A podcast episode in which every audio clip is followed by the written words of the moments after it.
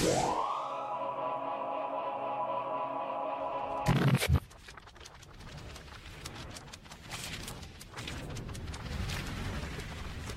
spidey sense is tingling.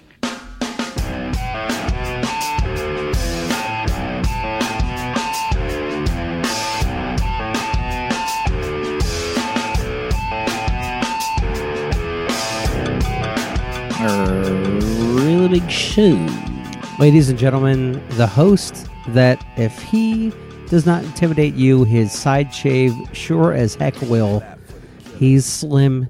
He's the goodwill ambassador of the Paper Keg podcast. Your premiere episode number 248. Welcome to the Paper Keg Podcast, where we talk about Rocket League, and occasionally we'll talk about a comic book club that we do together as three friends. In between Rocket League games, we read the same book Daredevil. Fall from Grace.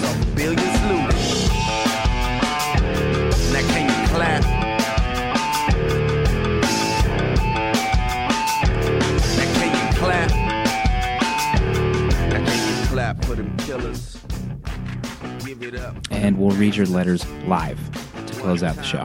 Letters at paperkeg.com. Double up for them gangsters. You know, this could be the biggest show we've ever done. Can I be honest with both of you? right I now, wish I wish it would be as honest as humanly possible. one of the biggest book clubs we've ever done regarding word count. Hands down. Agreed. Agreed. Uh, We boy. we end. it actually turns out, guys, we read the novelization of Fall from Grace, and there were no pictures. Oh my! We have uh, three living hosts of this show. One is deceased. God rest his soul. Rest his- Uh, one one of those hosts is a writer. He closely following the election. Ted Cruz just dropped Oh, out. boy. I don't know when this episode will post. Could be a month from now. Clinton and Trump could be at it in the finals when this airs. But God. welcome back to the show, political insider Jonesy loves beer. Yeah, you know, I did notice. Uh, I don't know if you did, Slim, uh, that quite a few uh, local positions ran unopposed this year at our I primaries. did see that. Yeah. Uh, you know, I think you and I could have our own ticket. Yeah, maybe you're the uh, yeah, the Roslyn ombudsman. You know, and I'll I'll take some uh, lowly state rep job. Maybe we could run this town towns. You know, unopposed, running unopposed, two slots. Can you believe it? I can't believe it. I mean, I voted 90% of the people I voted for, you know, nobody knows who they are. If they're real, could be a Sideshow Bob type scandal where he's got like fake names in there. And it's all him. He's the mayor. He's the deputy mayor. unopposed sideshow Bob. I mean, you don't know what these libs, these stinky libs, getting into. I'll try Who knows? anything crafty. they will. Except Final- bathing, they won't try that, right? Because they No. stink. Mm-mm. Final living host doesn't get political. He keeps it offline. Same with religion. Nobody knows his game. Dan underscore A, religious insider. Welcome back to the show. It's uh, great to be back. Uh, had a had a very unsatisfying poop right before we uh, we hit record. One of those kinds where you still think there's a poop up up in your butt, but it You didn't but get it just won't come out. Yeah, So that's where I am tonight. that's about as political as he lets it get, folks. So I'm definitely not uh, running unopposed. when you say poop, it sounds like there's a Y right after the first P. It's like pupe. I just can't get enough of the way you say that word. It's, it's amazing. You know, you know what I love, Dale. When there is a human that w- Woof. uh, uh, yeah, that's it exactly. Okay. Werewolf. I blew it. Sorry. it's all right. That was a lame setup anyway. You really kind of saved me. oh boy. Werewolf. Woof. Werewolf. We have. Uh, can I just interject for one minute? We have a huge book club this week. Daredevil: Fall from Grace. The '90s roll on for one final time before episode 249, 250 for uh, Uncanny X Force by Remender and Friends. Mm. one final I, time. how are we even going to read that with all this Rocket League we're playing? We're going from Fall from Grace to Amazing Grace. I'll tell you what. Perfect. Perfect. Jonesy, you can check that line off your little notepad. You got that one done. Get my diary out. What uh, I'm- I'm just saying, we had a great run of the '90s. Yeah. You know, I don't know if we have plans to keep it up after 250. These days we're flying by the seat of our pants. It was a miracle that Dale was able to finish reading in time for this recording. This is a blessing, you know, that we were able to experience this together on a Tuesday night. I wiped as best I could just to get make it to showtime. You probably, you know, probably took a half day at work, sat in your car. Who knows? God. Nobody knows. Nobody knows. Are you guys going to see Cap uh, three Thursday night? Is that what your plan Oh, yeah. is? Or we're gonna capoeira kick it, and it's A. That's how excited we are. That's right. Like uh like that Eddie guy from Tekken. Tekken. Yeah, Thursday night, which is uh last night, will be the earliest if any of you guys listen to this. Uh so we will be there. Uh Jonesy, I will forward you the t- the theater info uh later this Drop week. Drop me a pin. it's going to be a, a great time. Matt obviously was already on the red carpet at the premiere, so he's seen it. He's just keeping it uh, Twitter dark for now. You know, it's funny. we. Kazam kind of live tweeted it that he and Evans were sitting next to each other, and Evans would kind of whisper into Slim's ear about funny anecdotes on different, you know, like stunt scenes, like, "Hey, I did that in a harness." Mhm. And Slim was like, "Oh yeah, Chris, yeah, yeah. Let me stroke your beard a little bit. Yeah, I'm gonna get yours too with my other hand. Yeah, yeah, yeah, yeah." Recalling like beautiful. long nights we'd have at his loft in Manhattan or some such. Mm-hmm. He calls it a partying all flat night. because he's, you know, he's traveled the world, so he calls it a flat, even though he's, you know, American made. It's cool. Yeah. I mean, it's good. It's good stuff. He probably talked you into Orange Theory classes. You know, that's fine. He's a better friend. He's he's fit as a fiddle. That Chris Evans. He's probably got not an ounce of body He's a fat. dream. He's made of muscle. God, Probably works works out four hours a day. Mm.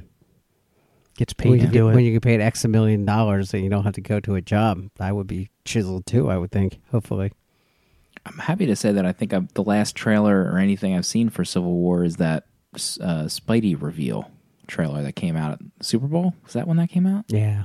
Same here. Yeah, I want to say yeah. I uh, and it, it's just. I mean, this could this argument, this debate could go on every day. It probably does. We've probably talked about it before, but just the amount of clickbait teaser pictures that get the headlines giving stuff away on Twitter. Like, I'm ready to just quit. It's just so frustrating. Hmm. You know, I know. what kind of headlines are you seeing? Can you redact any of them so that we don't we're not spoiled? Are you seeing these on the Newsaramas, the CBRs, well, there's a uh, Bleeding not Cool Firm, not Comics Alliance? I can't recall anything about Cap, but there was more images of Spider-Man, like still images, but it's implicating like if you click on this link, you can see the the movie where this image exists inside of with new Spider-Man footage. Yeah, I think The Verge had like uh, a tweet with Spider Man in the image maybe a minute after that trailer came out. So like if you were in your Twitter feed, Yeah, it was game over for you. Yeah, you- you yeah. were donezo. and just recently, there's you know obviously, 24 hours after the fact, there is definite Game of Thrones spoiler headlines Oh, out yeah. there. Mm, out Oh, of control. it's, it's killer. They don't even uh, leave it to the imagination. Now, long-term friends of the show just tweeting hashtags. Oh yeah, You know, hmm.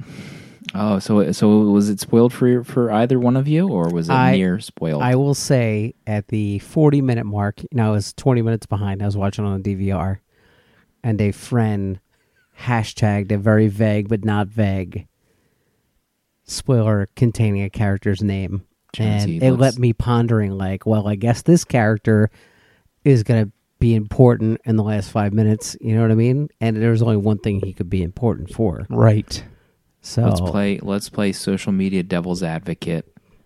What were you doing on Twitter while Game of Thrones was being broadcast, Jonesy? That- exactly right. Exactly Mm-hmm. right. I am I am taking the onus on me. I should have clicked the phone off, focused my attention on the episode instead of scrolling through my timeline during, you know, a scene where maybe some characters were being eaten alive by dogs. You know? Right. It's yeah. my own fault. It's my own fault. And to be fair, Uh, you know, I waited until my viewing real time was done before I texted Jonesy the phrase "f me," and Jonesy Yeah. was still twenty Yeah, minutes behind. But that's all I said. Dale, Dale did the right thing. He did, you know, he he tested the waters and then he patiently waited until I texted him, probably something like, "Oh my God, f f f f f f f f f f." Is that just? Could I like text you guys around viewing time and and it could be assumed that I'm actually watching the show by saying "f me"? Absolutely. Yeah, Absolutely. That is that is the highest brow exchange that goes on between us. Yeah, minutes after an episode finishes. F F F F F F. You know, Jonesy, people are asking me What's that, Slim? what kind of uh, protein I eat after my Orange Fitness class. Yeah, it was me who asked you that. So people Oh, that's are right. actually asking you. You were asking me. You know, we have we had we uh, allowed you into our G chats this week, Jonesy. You Yeah. were taking part in some conversations between Dale and myself. which is strange. And you guys sometimes you get given the invitation that expires at some point. Hmm. So if I don't type in a character by X amount of time, and it'll Mm. you'll just disappear. Right. It's like Right. Snapchat, but for, it's like Snap G Chat, No. Snap G chat. Snap that G. sounds accurate. G Snap. Now you uh, you're going through your your karate, your your Mhm. tai chi, your your you can't even fit into your large pants anymore. They're like, Yeah, or have you given them to Goodwill yet? What's the status? I did. Okay, so I was wearing 46 inch jeans for most of the last year, and then uh, my wife finally had enough of my homemade JNCO jeans, and I I found that I could very easily squeeze into a 38, but 40 just felt a little more comfortable. So it's around six inches on the waist. Uh, since I started taking kung fu almost three months ago. So, F F F F F F F F F. and I'm going through a, a weird, super weird phase where I'm fluctuating very low and then going up very high. And, you know, some people in class are like, it's probably you're in a weird phase where you're both building muscle and shredding fat. But I'm at the point now where my diet is so controlled that I think I'm eating, I'm not eating enough and I'm running out of steam like very early on. So I do 14 miles at work walking. So uh, let me break down my day. So I start up with Qigong in the morning, about 20 minutes to kind of get myself loose. Then I usually go right into my punching drills, and that's about 40 minutes to an hour. Usually with the baby, it's about 40 minutes because he's up. He hears, you know, they hear me downstairs and they kind of start waking up. And then I go right into work, and work is, you know, between 120 to 140,000 steps, plus all the stuff I'm not wearing my watch or my phone for. So that workout doesn't, you know, that, the workout and step counts don't figure into that. And then when I get home, it's usually whatever I want for dinner. But the nights I have class, you know, they're two, two and a half hours. About an hour in, I just don't have any juice to go. And their suggestion was since uh, I'm probably eating between 1,100 and 1,400 calories a day, that I should supplement with a some kind of protein shake. Somebody had something like gold. It's gold vitamin, uh, liquid stuff I can buy, but it's like fifty five dollars a month My for a daily shot. It's like B twelve protein and something else. So you know, my question was to the listening audience who maybe already supplements with protein shakes or whatever. What's the beginners? You know, what do I? Where do I start?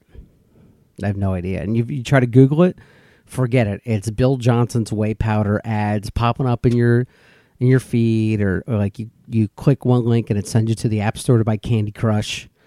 It's like you know, there there's no hope for me trying Whey, to find out. whey protein crush.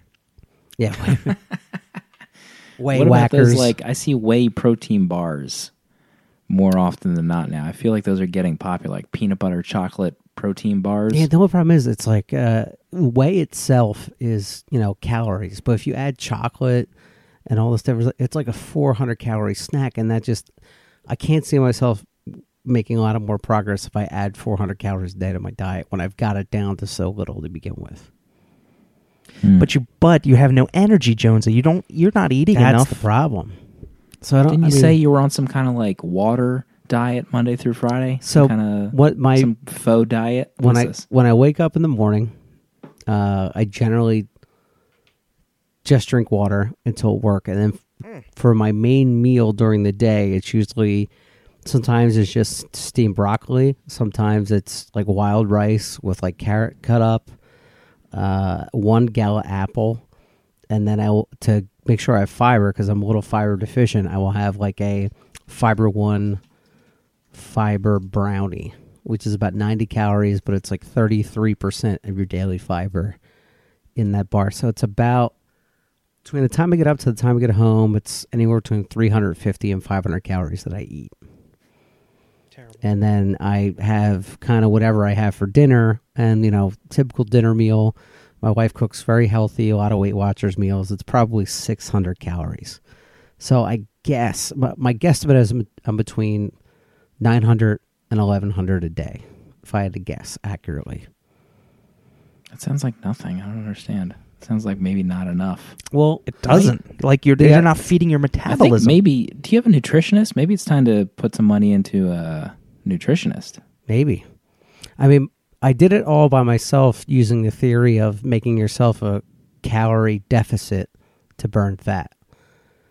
So, Isn't that what I read in that uh, New York Times article? That like all those people that were on The Biggest Loser started like a calorie deficit of like thirty five hundred, and then worked out for like five hours, and then they, that was just a break even. well, from what I understand, 3,000 or 3,500 calories is one pound of fat. So, if I do the work, just continue my normal activity and create the deficit, it's around a pound and a half a week that I lose. And I have been losing that consistently since I started last January. So it's if you think 340 pounds two Thanksgivings ago was the starting point. Now I fluctuate between 248 and 255. It's almost 100 pounds in a year and a half, which is kind of the speed you should go if you don't want to have a ton of excess skin. And that's my goal is to keep taut while I'm losing so I don't have all the medical problems that come with having all this extra skin and being really thin, but then having all this other problems compounded with losing the weight. So hopefully we have a few nutritionists uh, listening to the podcast. They're going to reach out to letters at paperkeg.com, get Jonesy on some kind of payment plan, and we'll get another checkup. I'll square you. In a, You know? you'll get some square cash. Just a reminder: fall from grace. around the corner. Around you talk about Jonesy's fall corner. from weight sizes. Maybe it's time we get into Daredevil fall from grace. Uh, so for those keeping track, this goes into our '90s retro genre. If you're at a particular spinner rack uh, in a particular part a lot of Wilmington, Delaware, over there. FYI. That's actually part of my cardio. It's just this motion over and over again. um, so, Daredevil, we love the guy, right? Uh, we always see him going through these strange transitional phases in his life. Uh, the main point of the story is that many people are trying to get the hand, their hands on something called the About Face virus, and it's a uh, kind of like a, relic of the 1960s government spook era. Uh, you know, a psychic uh, donated her genetic material to kind of make these thought bombs. And in the 60s, they experimented on American people by releasing these thought bombs into the subway. One, of course, gets away. There's there's a remnant left, and it becomes something of like an underground legend. Uh, this about face virus, and what it can do is, and I'll use a character from the storyline. If you're Venom, right, and uh, Venom has weaknesses to uh, against sound and fire. If Venom were to imbibe the about face virus through sheer will, he could change his DNA to the point where he could eradicate those two weaknesses. And he could be essentially unbeatable. So many different factions are now vying uh, to get this virus. There's the original owner, who uh, has kind of developed a hand offshoot um, to pursue it. There's the hand themselves.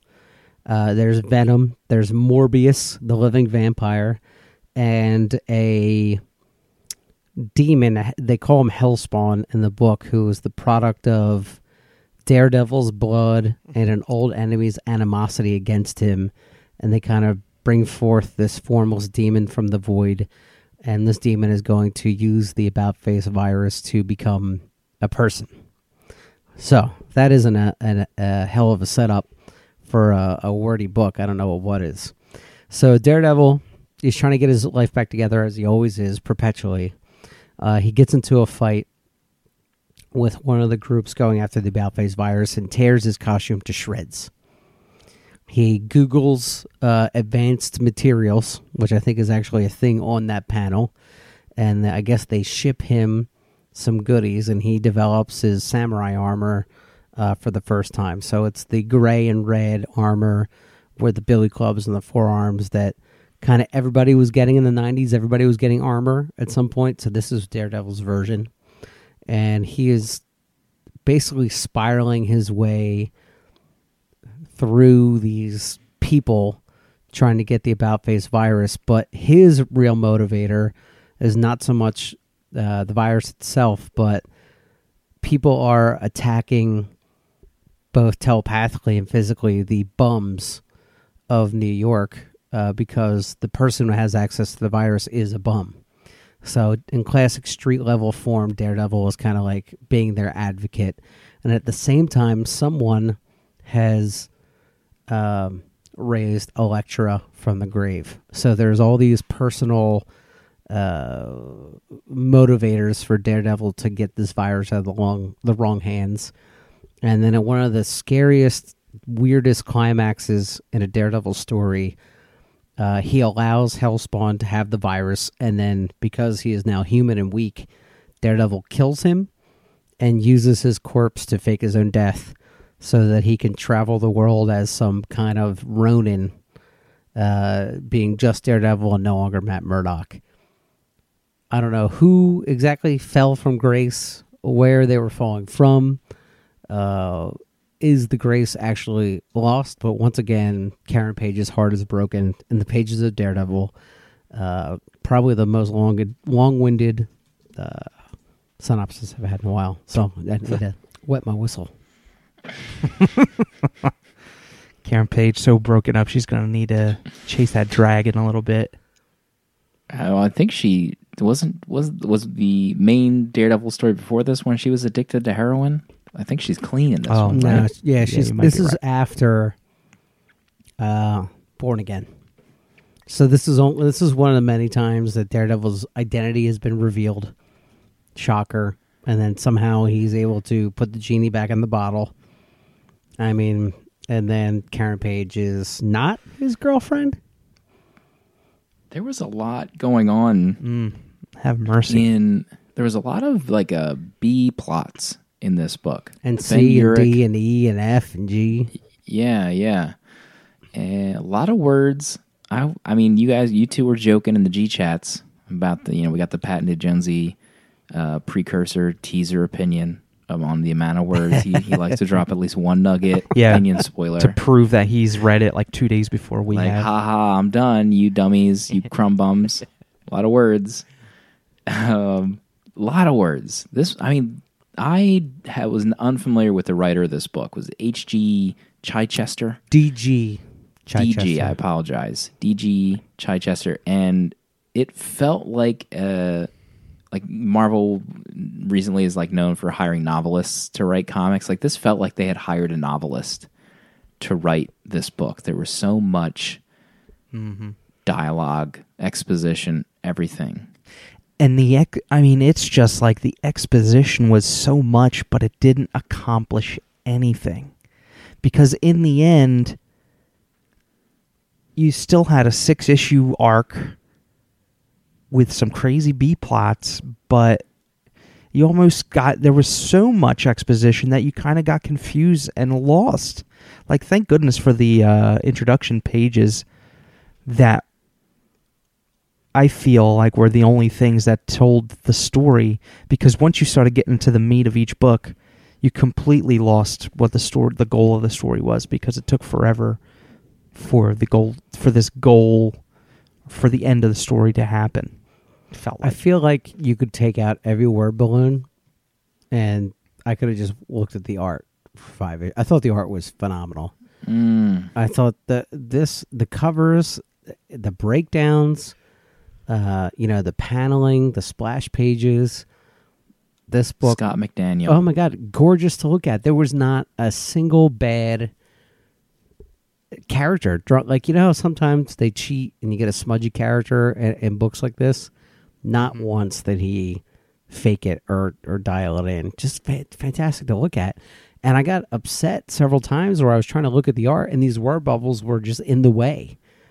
You know, I It feel like actually was made it kind of hard to read because they had to place so much text onto the page that it was actually hard for me as the reader to see which direction to go in to see which which like thought bubble or exposition uh, rectangle to read next. Yeah, that's that, and that was my criticism. Like the beginning, the first half of the arc, I was like, "Wow, these are these panel layouts are really adventurous," and I kind of like what they're doing, kind of like a Swamp Thing vibe, at least in the prologue issue, with the uh, creativity of the panels. But like you, like once you peppered in all the all the word bubbles, you you get lost in the reading order of how you're exactly you're supposed to do it because every panel layout is different and they're all creative in a sense that you don't know if you're supposed to le- read left to right or up to down first.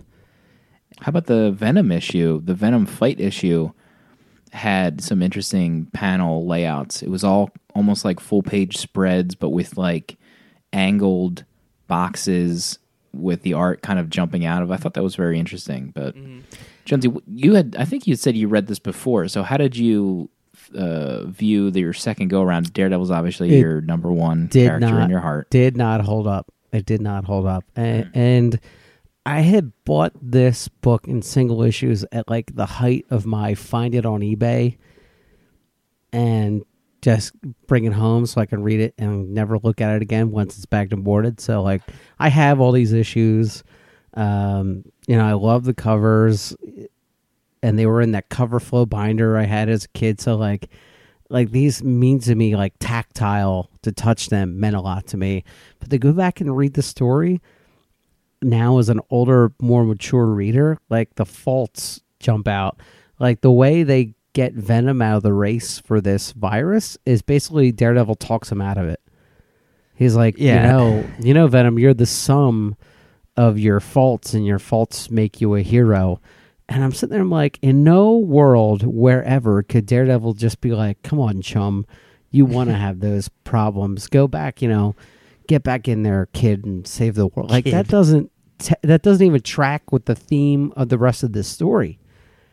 It also happened in like two sentences. Yeah. they should have. They had. They should have cut out five pages of fight with Venom and maybe made a full page mm-hmm. of Daredevil making a speech to Venom, tricking him into not wanting the virus. And And- there was so. Oh, go ahead, Dan. and I'm it, sorry. it was it was just so weird because out of all the players like if he was maybe if he systematically took everybody down before they uh, even got to the subway to look for the vial but it was just like everybody it's like the movie rat race or something where everybody's headed to this vial he just happens to take venom out randomly but everybody like it, so it's almost like it was clever but it it it almost is like you still got this huge problem on your hands. You're, tr- I guess you're, I guess you're trying to stop everybody from finding this vial, or like, was that his ultimate goal? I mean, there there's so there's so many times in this book where you seesaw between yeah, five people going for one vial. This is a, this could be a great story, and then it never fulfills on that premise. It's too busy. The book the, the books are too busy. Even with the word count, the story is just too busy. I mean, you have the opportunity. You're going to give Daredevil a samurai costume. He's basically a Ronin trained by Stick. Yeah, you could have made the costume something that Stick gave him, and it could have been something emotional. You know, he comes to Stick in tatters, looking for Elektra. You know, Stick's like, I, ma- I had this made for you. You know what I mean? Instead, he Googles something on the internet to get a costume. That this is the big arc where he changes his costume. Right? Every other hero gets a big four issue story where they have this new look. It's literally a throwaway half page. Yeah, and maybe not even. Uh, maybe yeah, like an eighth maybe three page. panels. Like yeah. if you don't see him googling like the company name or sending an email, you're like, Yeah, ah, you yeah. don't know what's going on because that's it. And the idea that Daredevil would need a updated costume after many years of being Daredevil is a little too much to to bear. Like, oh, his this is the one time his costume's in tatters and he realizes Yeah. that he needs something more. Yeah, who's he fighting know- all of a sudden that's tearing his sh- costume to shreds? He could do that every issue. Somebody could tear his costume to shreds. I know. I want to feel like in continuity, most of his costumes are either made by Melvin Potter, who's generally considered to be the costume guy of the Marvel U, or I think he's got like a dense molecular fabric from Reed Richards for his suit. It's hmm. one or the other. So he's already got the best thing that he can get. So why would he need armor when the character is based on agility, martial arts, and speed? It doesn't it doesn't make sense that he's going to get this not only this armor, but then he's going to put white armor pads studded on top of the armor. I mean, I get it's the 90s and this is the look, but it just doesn't like gel with the core of how the character moves through this universe in my opinion. It looks great. I think I had the action figure and the action figure looked amazing. But, you know, like I said, now as a mature reader, it just doesn't like track.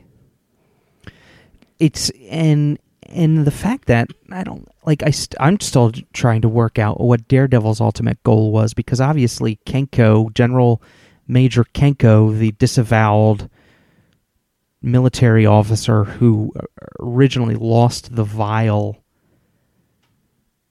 is now the Snake Root is trying to look for the vial, but then all these other randos like get wind of the vial. Like you could have had Snake Root trying to find it the whole time, and why have Morbius jump in? Why have uh, you know the cyborg John Gallagher? I I feel like DJ Chichester probably went to Marvel, and you know, like this is his big break, and he basically goes, "Who can I play with? What Marvel characters are free right now that I can have?" Maybe there was a Venom series and Morbius series launching within like six months. Right, and they're like, these "You can have this person, this person, this person," and he's like, "Great, I'm going to add it all." How about Doc? Real quick, Doctor Michael Morbius, the living vampire. How about he has an office and a laboratory at St. Jude's Hospital? Paid for by whom? They let him. They just let him. I- Hope, I hoping he doesn't suck the suck the blood of a, a, a unwilling patient. I mean, I, That's where I'm they not send even the joking. I think that he are had a cutting it. series. I think he had a series. They even referenced his like dark period, which was gone because they, Yeah. they made him out to be like a good guy that had some bad times. I remember And, how like, annoying he was That in the must have been his Spider-Man alter show? ego, being like a doctor with that that's little lab coat or whatever. Oh But- yeah, he's like, Yeah. I feel smarter when I put this lab coat on. I can work Makes out me your human." problems. But he, man, he's creepy. Why would anyone read a ongoing of Morbius ever? Like, Garbage. doesn't make any sense. So hard to justify. Like, so he sucks the blood of criminals. Yeah, but like a constant exposition of his is he craves blood. He's living, but he needs the blood. He needs to feed. Well, like that's everything. What was the verb? What was the verb that they used about Morbius when he was like craving? It was like vesting or Oh, it was no, I don't something know. weird. I don't I don't understand it. But before I get to my overall thought, there was one other thing that I felt like didn't work out. Was I felt like after every issue, I missed an issue. Like there was something happening Yeah. that the last issue didn't end on. Like Morbius was definitely not in the Daredevil series until like page one of one issue, and they were already doing battle. Right. Well, the the big problem with the continuity of this run is that they'll cut to a scene where like Murdock is confronting Ben Urich, or Murdock is trying to patch things up with Karen Page, and smash cut immediately to him and Elektra taking on somebody, and you're like, so is this happening congruently? Am I looking at a flashback or a flash forward? Or did Daredevil really stop for coffee yeah, yeah, and then yeah. immediately jump back on the rooftops to go like so i don't know I, and i wonder if And- the and wh- writer is this was this his first comic experience And was that I had that same question when there was that big talk at the end between Matt and Karen Page about how they were like kind of getting back together. And he mm-hmm. like took the love letter out of the garbage and taped it back together or something. I didn't know when that took place. Like, did that take place like right before his funeral, or was this years ago? I don't know. the I, shockingly i i enjoyed fall from grace i really liked it even d- despite all its faults and i was so surprised that from the onset they went back to the garrett character from elektra assassin the crazy frank miller sienkiewicz marvel graphic novel. But I mean, it was clear that this was his homage to Born Again, It- or I don't know Frank Miller was- in general.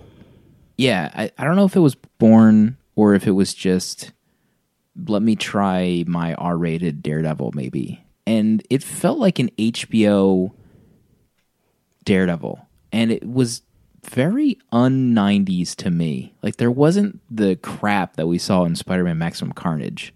This didn't feel dated when i read it.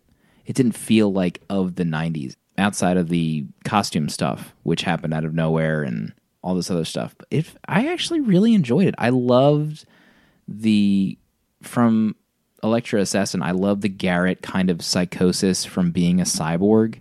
Ever since RoboCop and RoboCop 2, that idea has always fascinated me of someone turning into a cyborg and essentially becoming psychotic and you know not realizing they're a cyborg, etc. So that was at play here and not only that, but someone who is a telepath that was hired by the government to do terrible things and then he eventually goes on the run and his his own psychosis causes homeless people to lose their minds with his telepathic powers. And i really like that that kind of idea that this guy was on the run mm-hmm. because his powers were so crazy. And i, I really like that. I, I thought that was a really cool plot and reminded me of the wacky craziness of elektra assassin.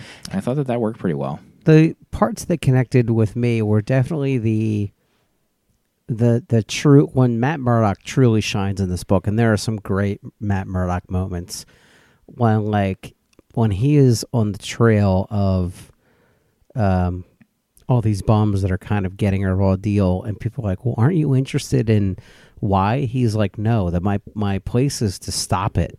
Like no one fights for these people and that's what i do. And that's a very matt matt murray you know is to is to help the helpless and there are there's some great foggy and matt moments which are kind of like the backbone of that book in general They're Um, avocados.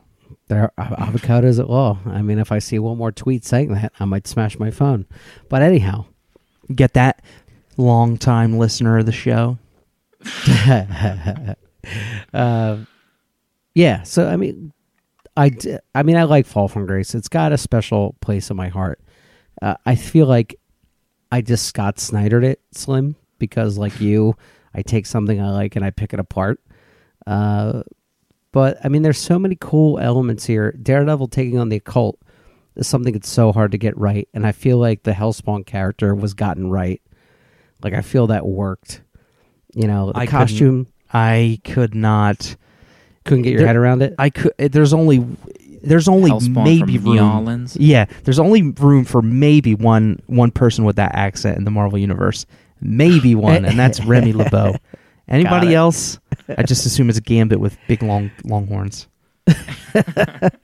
uh, and, and you know, there's always an element to like 1970s martial art films to Daredevil, especially especially after Frank Miller's influence. And it was just kind of cool to see all these kind of crazy characters that you would in any other title you would think were lame, but here it just makes sense. And uh, I don't know, kind of, it, it was very Daredevil. It was this whole book was extremely Daredevil and didn't stray from the source material, and you can really appreciate that if you're a longtime fan of the, the character. Yeah, Matt Murdock f- was really a secondary character in this book. You didn't get into his head at all. And even having said that, some of my favorite scenes were of him and Foggy, like Foggy confronting him, telling him to start paying attention to his law practice and that these people matter and that you're not hmm. devoting enough attention. And I guess at this point, I think Foggy knew, but they weren't openly discussing it and Matt like wouldn't really open up to him and tell him why or what what kind of arc story arc he was having as Daredevil right now that was so important. And it was very like dark. Like I'm trying to I was trying to put myself in Murdock's shoes at that point where and there's a homeless guy with telepathic powers that has been so effed with that his lover that he met while they were being tortured you know using their telepathic powers like i need to I'm, I'm trying to worry about this guy that i'm trying to help foggy this homeless vagrant that caused so many people to to like destroy their bodies and he needs a lot of help and i need to help him foggy so get the f out i'm kind of i'm kind of under a lot of stress right now But there was a line where Fog, where Matt's like, "I will get to those briefs when I can get to it." And Foggy's like, "They were due four days ago. They're already done." And you're like, "Ooh, you know, you do have to keep the lights on, Matt. You know what I mean?" Cue uh, Foggy lingering in Matt's house for nine to ten hours, drilling him about it, making him feel like S.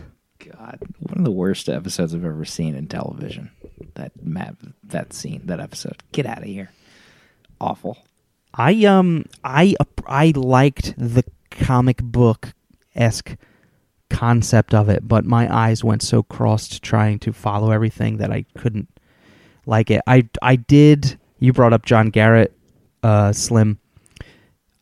I just pined for Elektra Assassin and the super wackiness of that. Whenever, like, you would see half of John Garrett's kind of head with his like twinkly eye and stuff. It just made me want to look through the art of Elektra Assassin again more than anything.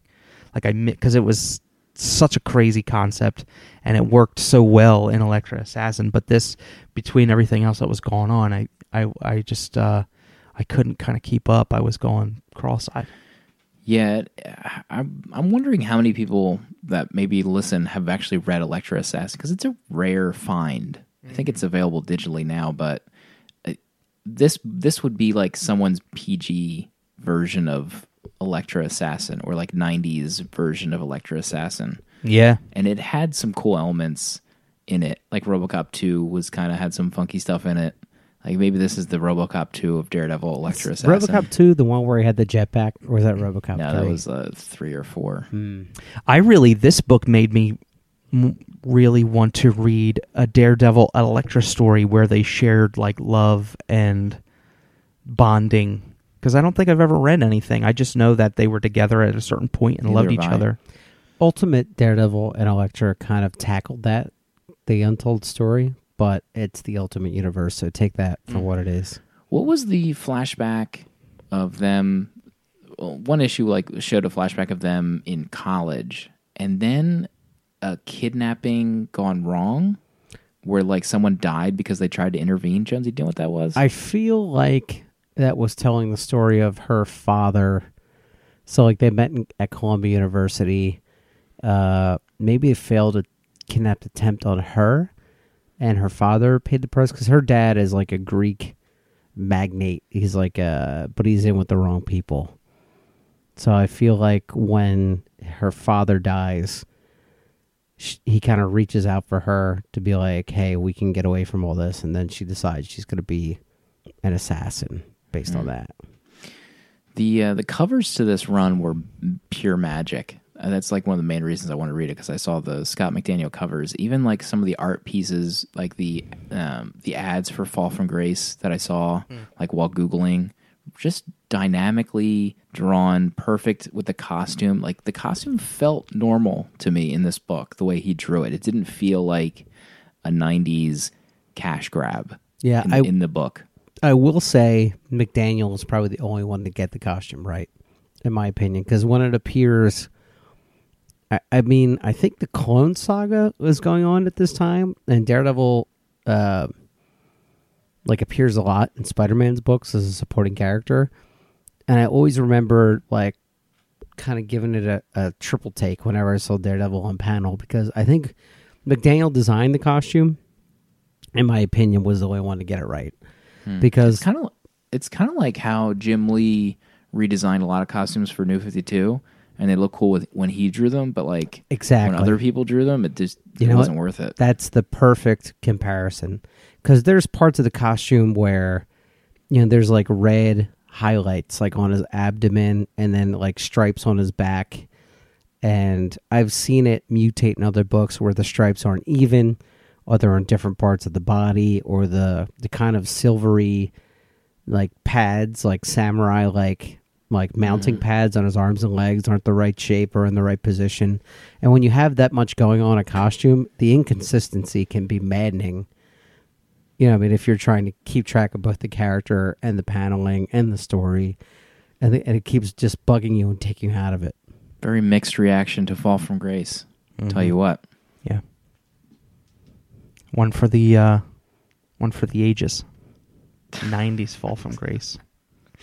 After the show, Dale will reveal that he only read 75% of God! My God. My God. My God, you're right, Slim. What do you think I was doing while trying to uh, push that extra poop out? We got your letters. pupe. Pupe. I'm gonna open them up. It was a woof pupe. Farrington's gonna read them To you. Letters at paperkeg.com if you're a nutritionist or if you just want to shoot us a letter to have read on the era, do it. Yeah, if you're a nutrition nutritionist, please help me. Uh, I'm in need of nutritional help. I need a plan. Uh, our first letter, uh, entitled "Keep the '90s Truckin'." Hey, gents, I've been loving your skip through the '90s these past few shows. Keep it up. I missed out on reading these great comic book events because I was too busy only reading Jeff Smith's Bone, which I'll still have to finish reading. Anywho, if you decide to continue the visit to the second greatest decade of all time, i.e., the 90s, how about taking a stab at the ultimate crossover of crossovers, the Amalgam Verse, aka Marvel vs. DC, aka Slim Loves Dark Cloud? Uh, I just made that up. That wasn't in the letter. Uh, we'll love to hear what you think. That's from Lumberjack Nick, longtime friend of the show, but not the one hashtagging Game of Thrones. uh, P.S. Thanks, Dale A, for giving my Sketch Wars project a shout out last time I wrote in. Absolutely, lumberjack Nick. You uh, you got a little something you're doing. We'd like to promote that stuff. You know what I mean? Um, Uh, I thought we did an amalgam comic before. No, No? I don't think so. Uh, we definitely did JLA versus Avengers, but we didn't do a full amalgam. Uh, Is say. there an amalgam? Oh, no. It's like. Oh, I I guess I forgot that there was like a Marvel versus DC that started amalgam. Like s- miniseries. maybe. I think we never did it because it was hard to find. It wasn't digital, I think. I do remember one of my first uh, times I was turned off at a comic book shop is when I incorrectly incorrectly pronounced it uh, um, amalgam, I used to say that. and some and somebody went, "It's amalgam," and I was like, "Oh, okay, thanks." And then under my breath, I was like, "Fo." And you're like, I can't wait for digital comics to come in 20, 20 years so I can not ever come into the store ever again. Yeah. pretty much. I had I had a prophetic dream right there in uh, comic. It's probably uh, Claude's Comics. Claude's Comics. he writes a postscript, uh, post postscript at, an, at another email. He writes, literally hit send on my last email and got on Twitter and found out that a direct sequel to Bone is hitting the shelves this July. Time to catch up, boys. X dash D, whatever that means. That's uh that's like a smiley emoji with Oh. eyes clenched, big wide. Well, now I just revealed how not with it I am. Personally, I I would love to do. I would love to do that one. I don't know about you guys. yeah, Put it, put it on there. Dark Claw. I remember Dark Claw reminded me a lot of Batman Adventures. Dark Claw Adventures, maybe it was called. I don't know. Spider Boy.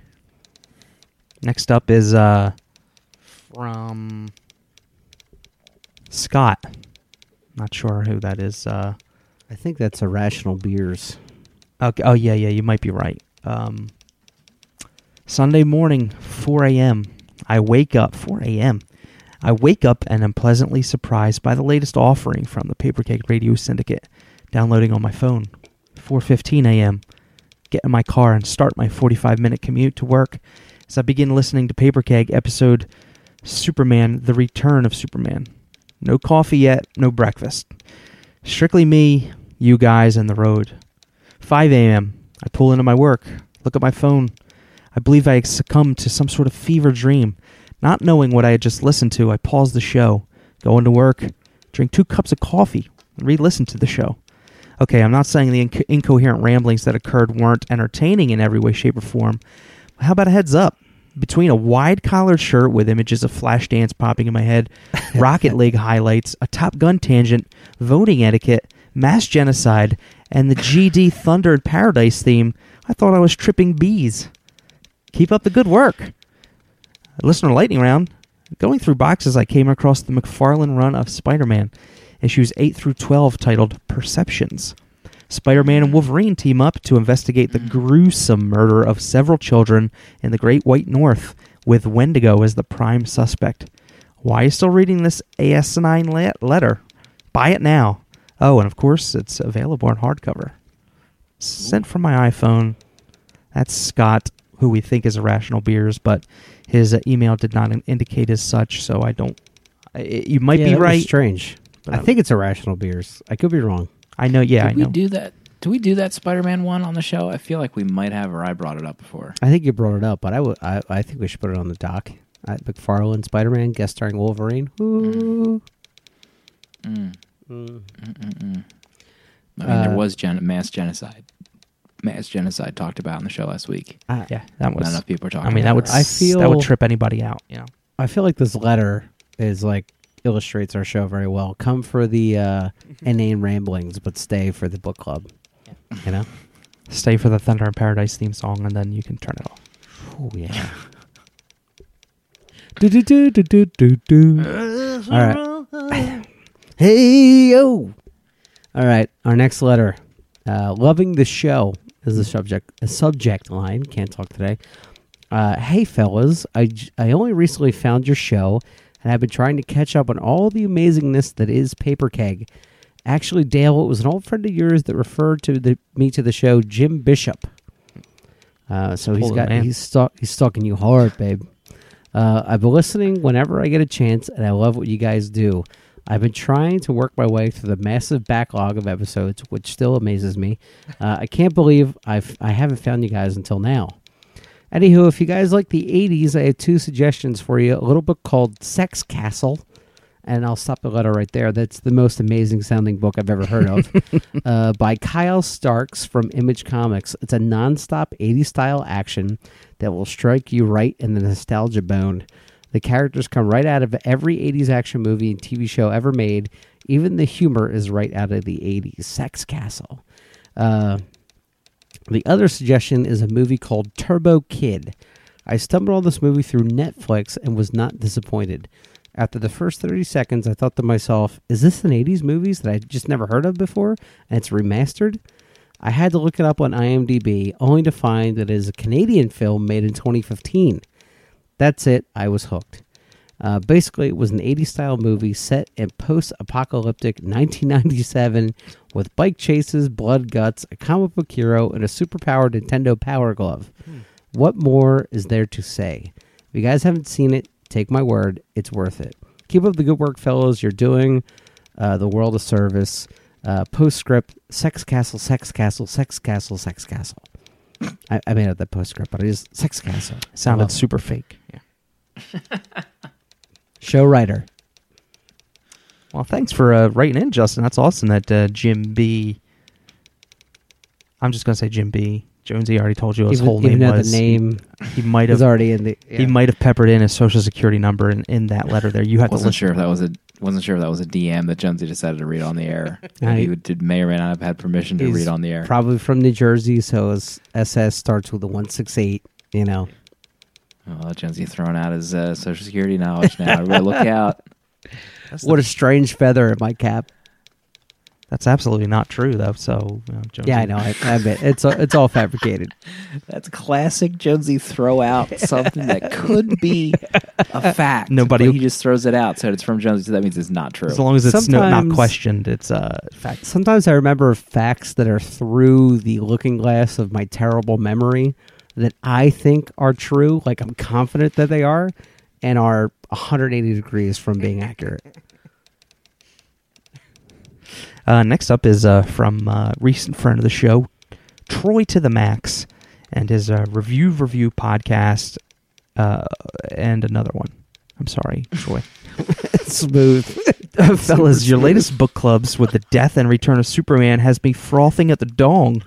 To pick up the death and oh, return my of word. Superman Omnibus, DC has semi recently released. from what I have always heard from the event, was never all that positive. You changed my mind listening these last few weeks. This book is quite costly, so you're the deciding factor on whether to pull the trigger. That's the most amazing thing I've ever heard in my life. Yay or oh, nay? Yeah, Also, if and when you get to Harbin- Harbinger, I'm interested to see what you have to say. For one of my latest Imperious Rex shows, that's the other show. We read a bunch of Valiant titles and reviewed them, that being one. Also, this has opted, as well as Bloodshot, to have a movie made of it, so we'll see. Anyway, keep up the fine work, and if you see my brother at Dino Neilman observing your rocket leaguing misadventures, call him a coward. That's from at Troy to the Max on Twitter. Uh, thanks, TTT Max. Um, personally, I I would have been apprehensive to get the omnibus, and then I ended up uh, singly buying the collections one by one on Comixology. So I probably would, won't buy the omnibus at this point, but I think it's well worth the money if you can get the Amazon.com pricing of it. Hint, hint. Uh, it was not in stock when I when I would have could have had a chance to buy it for read up to the show. But I think it's worth. Personally, I don't know about you guys, but if you know for seventy five bucks for the omnibus, I think if, with the enjoyment we got out of it, now it's it's I think it's uh, you know controversial or debatable enjoyment, but we certainly enjoyed the the the walk back in time. I mean, worst case scenario, it'll look good on your shelf. Oh man, will it? Our next, le- I can't comment it because all I hear in my head is now frothing at the dong, and I'll be thinking of that for the rest of my life. Uh, our next, our final letter comes to us from dear, dear friend of the show, Mr. Joel uh, Naito. Naito, you know, we have an opinion on that. Naito. Nieto. Uh, Nieto. Uh, hey guys, I'm usually a trade kind of guy myself, but with Max Landis hopping on board to helm a Clark Kent story, I thought it'd be a good way to dip my little piggy into monthly comics. Uh, so without further ado, here's my listener lightning round for Superman American Alien, Alien Issue 1. Uh, this young Clark story had me weeping with each Jonathan and Son moment. It's as if Landis knew I was a virgin to monthly comics when he pulled back his kimono and got deep in my heart. I will say, Joel is the only person to take the the li- listener lightning, lightning Slim round so that was funny. so seriously that he emboldened each sentence and put a dash in front of it so I could denotate with the two sentences where hats off. Oh, he writes here, editor's note, can Jonesy please insert one of his lightning noises here, please? So uh, thanks for all you do, Mr. Joel Nieto. Uh, P.S. Sorry for the deep comment. I would never in a million years say this on a family show, but since Jonesy did it, well, I mean, if it's good enough for the goose, right? Uh, hashtag impressionable. Uh, thanks, Joel, for taking away my my speed, or not my, my steam, rather, with my nut deep jokes. There's man, we we might have just overdone the end deep. I mean, Yeah. jury's still out on whether it's allowable. Show ban. slide last week. I mean, we did just say it ten times now. I don't know what my editing psyche will be like. Who knows if they'll make it? Let's let's all agree that it's uh, officially banned from the show. Uh, it's uh, you know we've Joel, it's on you now. Joel. It's on your head, pal. I will say Joel, fantastic with boldening those uh, sentences. Very impressed as a reader. I was Super I was probably the most organized listener lightning round layout for an email Mm. I've ever you know You know, Gazed it's hard upon. for us sometimes to read these letters on, on you know on a whim and then try to get the you know the grammar right and the inflection right. So whatever help you can give us, we appreciate it. You know, next time Next. next, time uh, just right in, like open paren Slim can laugh here close paren and not read Tez Cruz news. Tez Cruz. right, because I haven't been paying attention to the show for the last thirty minutes. I've been reading Ted Cruz news. Next week. God. Hopefully, we've all started right now. Otherwise, Dale doesn't have a chance in hell of reading on time, Uncanny X Force, book one. I'm gonna put money down that Dale invokes the one week off clause of our once per quarter contract uh, for next week. What do you think I'm going to try to do to get this piece of poop out of my butt? Goodbye. Pupe.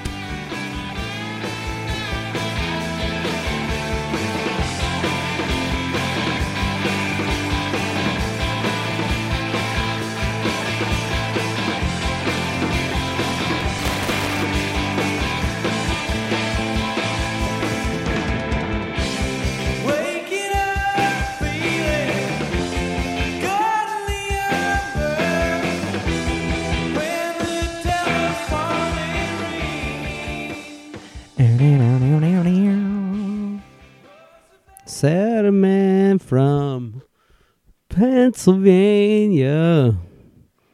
I should have taken the blue route. Jensen, what page are you on? What issue are you on uh, Uncanny X Force? I have not started. I have not started. Wow. Yeah, which is odd for me because I think at this point, uh, At this point, you'd be rubbing in our faces. 16 issues we have to read by next Tuesday. Or let, let's be honest, next Wednesday or Thursday. Yeah, let's be real. Because Dale's going to start reading Tuesday morning. Yeah. Dale, put that gun in your mouth right now. you idiot. Idiot. idiot. S mirror. Smear. Oh boy, we got a big night ahead of us. Uh, Rocket League. word on the surprising no street. one. Xbox on. Oh gosh. Oh, turn wow. on. Did you hear Fired it? it Did you up. feel it? Listening Turn it on. audience. I just started quivering in my nethers when I heard that. I mean, even if Xbox, just prepare get a yourself. Few, a few games of us in before bed. You Yeah. know, we all got an early day tomorrow. You have Orange Theory at 2.15 a.m. 2 a.m. class I have. I got to get ready. I should be in bed right now. Oh my god. I have to ask, Yeah. what what do you think is the most uh, rigorous activity you do during Orange Theory? What do you think you get the most out of? Uh, boy. Well, I t- I, if I can be frank, I almost threw up during uh, Monday's session. I had to take a five minute break because I was lightheaded and uh, dry Mm. heaving. That's how you know it's working. the the yes the last class was actually the rowing machine because the first segment of the last class was running for 25 minutes and he had us do sprints for like a minute and then back to regular pace and then he upped the incline to like 7% we slowly built up the incline to 7% and then we we're doing sprints and then after that so we had to go do up a seven percent incline. yeah Wow.